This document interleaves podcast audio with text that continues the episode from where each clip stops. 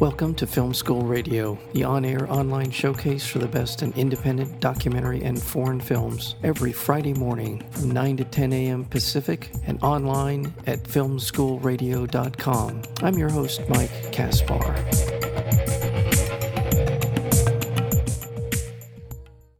Young love's the topic of so many films, but rarely is it handled with earnest and authentic grace, as we see in this film Icon, anchored in the moving performances of Parker Padgett and Devin Hales. Audiences will find themselves moved, much like they did for such films as The Spectacular Now. The film revolves around this relationship between these two characters of Sam and Anna. This is young love. Lots of things can happen, and it's how things kind of spin out of control from that point forward that gives this film its its resonance. It gives it a, a, a heft, and, and the characters are beautifully developed. And we're very fortunate to have with us today the director, writer, producer, and editor of the film, and that would be Tony Hado, as well as the lead actor in the film, and that would be Parker Padgett. To both of you, welcome to Film School Radio. Yeah, thank you. Thanks for having us here. Tell me a little bit, uh, Tony, how th- this film came about. What was the inspiration for for this story? The film started off as a short story I wrote in college, and it was all based on this memory I had of the last time I saw my dad. So the memories in the film, it's the arcade sequence where the kid's running through the arcade. It's all there. So I kind of wrapped that and wanted to visualize it. So I made a short film as my thesis film in college. And from there, I kind of did that as like a test. I knew I wasn't done, that there was more story I wanted to kind of tell and expand on. And so I always kind of knew Icon was going to be my first feature. That you mentioned that that scene at the beginning in, of the film in the um, in the arcade. And I love devices like this that you use in the film, in the sense that it doesn't mean anything in the context of when we see it the first time. But once you watch the number of movies, you realize that's going to matter later on, whether or not it makes sense right now. And so it's something you kind of keep in your mind as far as like, mm-hmm. when is that going to sort of pay off? So I thought the way that, again, this film really does set up beautifully. At what point in this, you know, you've done your student film and you're now, you're embarking on your career as a filmmaker. What was it? Was there something in particular in your life that sort of spurred that, that moment for you to say, this is going to happen? I just felt, felt ready up until graduating college. And until we shot the movie at the end of twenty nineteen, start of twenty twenty, I'd just been making shorts and just kind of practicing. I just been trying to develop my style, get better at storytelling, and everything kind of just clicked with the team that I had. And, you know, I'd met Parker on a feature film the year before, and he was kind of in the back of my head. And so things just seemed right. And there was no rush to get it. I wanted to make sure I was fully capable of telling this story, you know, to the best that I could. What I have found in over the years of interviewing filmmakers, this the first film is is the passion project. It doesn't mean that the rest of their films won't be passion project, but this is the one that for a filmmaker starting out to do a feature film, this is the one they feel like they have to make in order to kind of put their stamp on it, really make it something of, of their own. And that's that's what this film feels like. And I, I had some sense from reading about the film that this was a very personal story to you. But you just you just mentioned Parker in terms of your connection to him.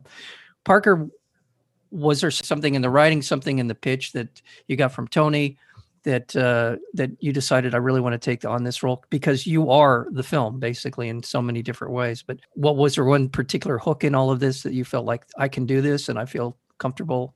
Sure. So uh, for me, like Tony had mentioned, we had worked together on a previous project. So we had already built kind of a, a trust between one another. And I had known how passionate Tony was about the film industry. And actually, on the set of that prior film, Tony had floated the idea of Icon to me. And like I was in the back of his head, he was of mine. And until a couple of years later, he reached out to me and I had the opportunity to read the, the script. And I just absolutely fell in love with how grounded in reality it felt, yeah. how how truthful it was and how honest it was with its characters and with kind of the, the trials and tribulations that they go through. And instantly I fell in love with it. And I knew I, I definitely wanted to be a part of it. Yeah. One of the things that I found watching it, and I'm sure as an actor, as someone reading a script, I'm, I have a feeling it would have been uh, something that would have uh, attracted you to doing this. The conversations in the film, these the interaction between the people, the main characters and, and his friends and such, sounds like real people. It sounds like what I said to my buddies back when I was in that age. You know, I was just sort of, it's a very natural, naturalistic feel to the dialogue. And that's not an easy thing to do, because oftentimes you hear in a dialogue, you hear uh, a little bit too much plot movement, sort of moving the moving the, the, the ball forward a little bit more than you really feel like that that's not what they would normally say. So in that regard, this feels like just the kind of conversations that friends have amongst each other. That's that's absolutely attributed to Tony's collaboration skills and his willingness to um, take ideas and kind of run with them. Uh, Tony said it before. Um, he is one voice. So writing the script, he has, you know, he has what he can think that these characters will sound like. And he was one hundred percent open to all of the actors giving him feedback on, on the script and kind of filling it in with a little bit of personal flair. So that's absolutely attributed to not only the acting skills of the cast, but Tony's direction and, and his absolutely wonderful collaboration skills, just yeah. total willingness to open himself up. Yeah. Yeah. That was kind of something that I had picked up with on other films, is like not being so attached to the script. There's always certain lines that you got to hit, and there's always certain things that got to be said a certain way. So whenever, you know, we would rehearse, I'd kind of go up to them and say, it's okay if you don't nail all these lines, as long as these parts, and this is the feeling, this is what happens. I don't want you to be thinking about if you said the right line the entire time, because, you know, that's, then we're not, we're not making this real. We're not living this scene. We're trying to play the scene that I wrote, and that's not what I wanted. Well, it sounds like there was kind of an, a controlled improvisational kind of aspect to, to, the, to the, the way this played out. And I also want to mention the, as we're talking about the dialogue and these different characters in the film, can't forget Devin Hales, who plays Anna, the love interest of uh, Sam, and who who is the catalyst for so much of what sets Sam on this downward trajectory. This, um, I don't even know if that's the right way to put it, but sends him down a road. This is almost like the the hero's journey at some point. Once yeah. once this particular part of the story is introduced about what happened from them having sex and the the ramifications of that, it seems like things are starting to just kind of unravel. But she's terrific. And what I what I appreciate about her performance, uh, Devin Hales, was that feels like she's really on the same page as you are, Parker, in terms of really honing in on why they like each other, what they appreciate, what like what they respect about one another. Was that part of what you guys were kind of kicking around in terms of putting this together, or? Um, Tony, do you, no, do you want to respond to that first, and I can uh, yeah, I can carry, yeah. carry off that? Yeah. Devin is amazing. A lot of credit goes to her just bringing life to the character. You know, when you have actors just like Parker that can jump in and take the role and really understand and make it more, I'm this person. These are just not lines on a piece of paper, but this is what I feel. It really helps bring that chemistry. One of the things that we tried to do with Parker and Devin was when we scheduled the film, we tried to schedule it in a way to where it made sense for them acting the scenes out. We did a bunch of rehearsals, but still I wanted that natural progression in the relationship. So certain things that were really heavy, you know, we put towards the end of the shoot, we didn't just throw that on them on day one. You know, it goes for, for a lot, a lot of things in the script. It was just strategically planned, and that's one of the benefits we had with time, is letting the actors have fun on set and really grow into the characters. Curious, how many days of shooting did you do? I want to say through our main principal photography, it was twenty-three to twenty-four, somewhere around there. Yeah.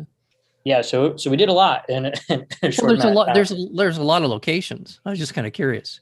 A lot of places you were. I, I I don't know how far removed they were from one another, but you were in a lot of different locations over the course. Yeah, of so it, it's all in Florida. One of the things that we did to kind of strategically plan the film was we shot in December, and then we took a break for the holidays, and then we picked back up in January. In a sense, you know, I wanted to structure it that way because I knew I was going to have to get things together in that little break. And, you know, it's an indie film. There's a lot of hats I'm wearing. There's a lot of hats other people are wearing. And it was just good to have that moment to kind of regroup and take it. So what we ended up doing was we ended up doing a lot of like Devin scenes in December, and then we kind of split the flashbacky stuff in Jan- in January to kind of not be mixing, you know, so we can all kind of stay with the characters. And I really think that helped at least some of that chemistry with Parker and Devin, because when they were together, they were together for two to three weeks straight. It feels like it. Parker, would you want to add anything to to sort of that sense of the this, uh, I'll say, chemistry between you and Devin? Yeah, I mean, I'll start off by saying that Devin is a professional in every sense of the word. And she really showed me what it's like to be a, a true professional in the term in terms of acting. And she and a couple other members of the cast really helped myself and in my journey as an actor as well. I got to see what it's like to really have this be your, your true number one passion, something that that you toil over day in and day out. But chemistry wise, I mean, I think Tony hit the nail right on the head. Uh, the way that our shot, our scenes and our shots were scheduled made not only sense, like in terms of uh, locations and logistics, but it really helped to develop a, a true chemistry. And now, you know, I consider Devin to be a friend now because of the way that that it was scheduled and shot throughout that. And we had a chance to interact with each other off, like while we're not shooting, and, you know, just having lunch with the entire cast and the entire crew, and, and just kind of getting around the table and laughing together and then getting right back to work. And it, I think it just translated really well. And again, that's attributed to, to Tony's efforts in terms of when and where we shot thing, everything. Well, I want to remind our listeners that we're speaking with the director, producer, writer, and editor of the film Icon, as well as the lead actor of the film, who plays Sam, uh, Parker Padgett. The other thing about the film, and I mentioned at the beginning, uh, you know, the, the look of it, he worked with Harrison Stagner, cinematographer, especially in an independent film. To have a cinematographer who can create a look, it feels like you were inside, you were you were at night, you were, you know, there was a lot of different kind of requirements for for what you were doing. And I just thought in each of those, there, there's, there, you feel like Harrison has created this look. It's a look. And um, tell, talk a little bit about your, your working relationship with Harrison. Yeah. So Harrison was with me on the short film. We both went to the same film school, um, Ringling College in Sarasota. From there, he's kind of known that this was going to be my first work, close friends, and he knew that this was an important film to me. So when I shot him the scripts, he was just super involved in helping me develop the look with it. So we we would meet up a lot and we'd kind of talk about how are we going to do this on a tight budget? How are we going to kind of make make the camera work, not take over the film, but still be visually supportive? One of the things, you know, we had talked about was just making two distinct timelines, you know, for the flashback sequences and the present day. And so for that, we used two different cameras. We used this old crazy vintage lens from like a projector or something for all the kind of Super eight looking stuff in the flashbacks, which was cool. So he modified that. So just all together, just collaborating with him. He was so into the project. I mean, this is, in a sense, his cinematography baby. So he put a lot of love and effort and time into it. And I think with us just having a lot of references and knowing what we wanted, you know, we were just in sync. We had a shot list, but, you know, things change as they do on, on indie films. And he was always, you know, right there with me, just ready to adapt to whatever scenario we needed to be in to tell the story. I'll tell you in particular, I really like, there's one sequence, one scene where uh, Tony is confronting the guys on the bicycle. And I thought that was lit beautifully. I just thought it had a really terrific, a lot of the night stuff looks really cool. And I thought that scene in particular really kind of stuck with me in terms of the look of it and how it sort of, how it plays out. Yeah, yeah. So that that takes place in downtown Saint Petersburg. It's actually right by Tropicana Field where the Rays play. So if you look in the back of that scene, you can see the Tropicana Field, okay, um, which is kind of cool. So for me and, and him, when we were talking about, you know, these locations, it was more about the, using the production value of Saint Petersburg, which is kind of, if you don't know about Saint Petersburg, you should, because it is like the place in Florida, um, my hometown, and I'll always defend it, but it's such a great place with like a distinct look. And that's probably a lot of that feeling that you're talking about. We shot a lot of it there, and, you know, it's not your typical Florida film where it's just a lot of beaches, a lot of retirement homes, things like that. We wanted to show this kind of other city urban vibe to Florida that not a lot of people know about across the country. Cool. Well, before I let you get away, I want to make sure people know where they can go to find out more about the film. Is icon feature dot com, is that up and running? We, yeah. we Okay, good. Yeah, so our website, icon feature dot com, is there. Um, we're also on most social media platforms. Um, we're on Facebook, we're on Instagram. Our Instagram is probably the most updated. Okay. Um, so icon the movie dot com is... Uh, is your or, Facebook sorry, and your, Instagram, and, and Instagram. Instagram right? Yeah, Instagram slash iconthemovie. Before I let you go, Parker, uh, one last thing about there's another character in the film with that was very important, obviously, to the telling the story.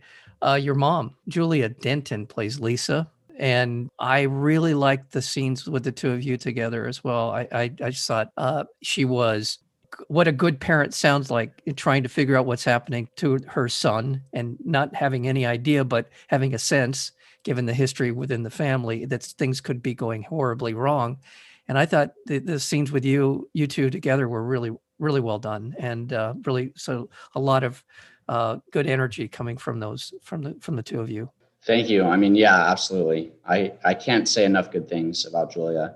She was a pleasure to work with, as was pretty much everyone on the, on this, on this cast and in this crew. And I wholeheartedly agree with you. Watching back and watching the movie, uh, our scenes together are some of my favorites. And I like your buddies. They all seem like I, I hung out with all a those guys. I hung out with all of those guys when I was growing up. So yeah, they're all, they're so much fun to be around. Well, congratulations to all of you. To you, uh, Parker Padgett, for your performance and for uh, for the energy you brought to the film, and also to you, Tony Hado, uh, for um, for your work here as director, writer, producer, and editor. My goodness, my goodness, you must have been exhausted by the time this thing was over with, and. Uh, Congratulations, it paid off. Thanks a lot. Thank you. Again, the film is called Icon. You can go to icon feature dot com to find out more about it. It's on Facebook and, and Instagram, Icon the Movie, in both of those different social platforms. I'll see you back here sometime soon. I hope both of you have an opportunity to come back and we'll have another conversation. So appreciate it. Absolutely. That's good, Mike. Take care. Thank you.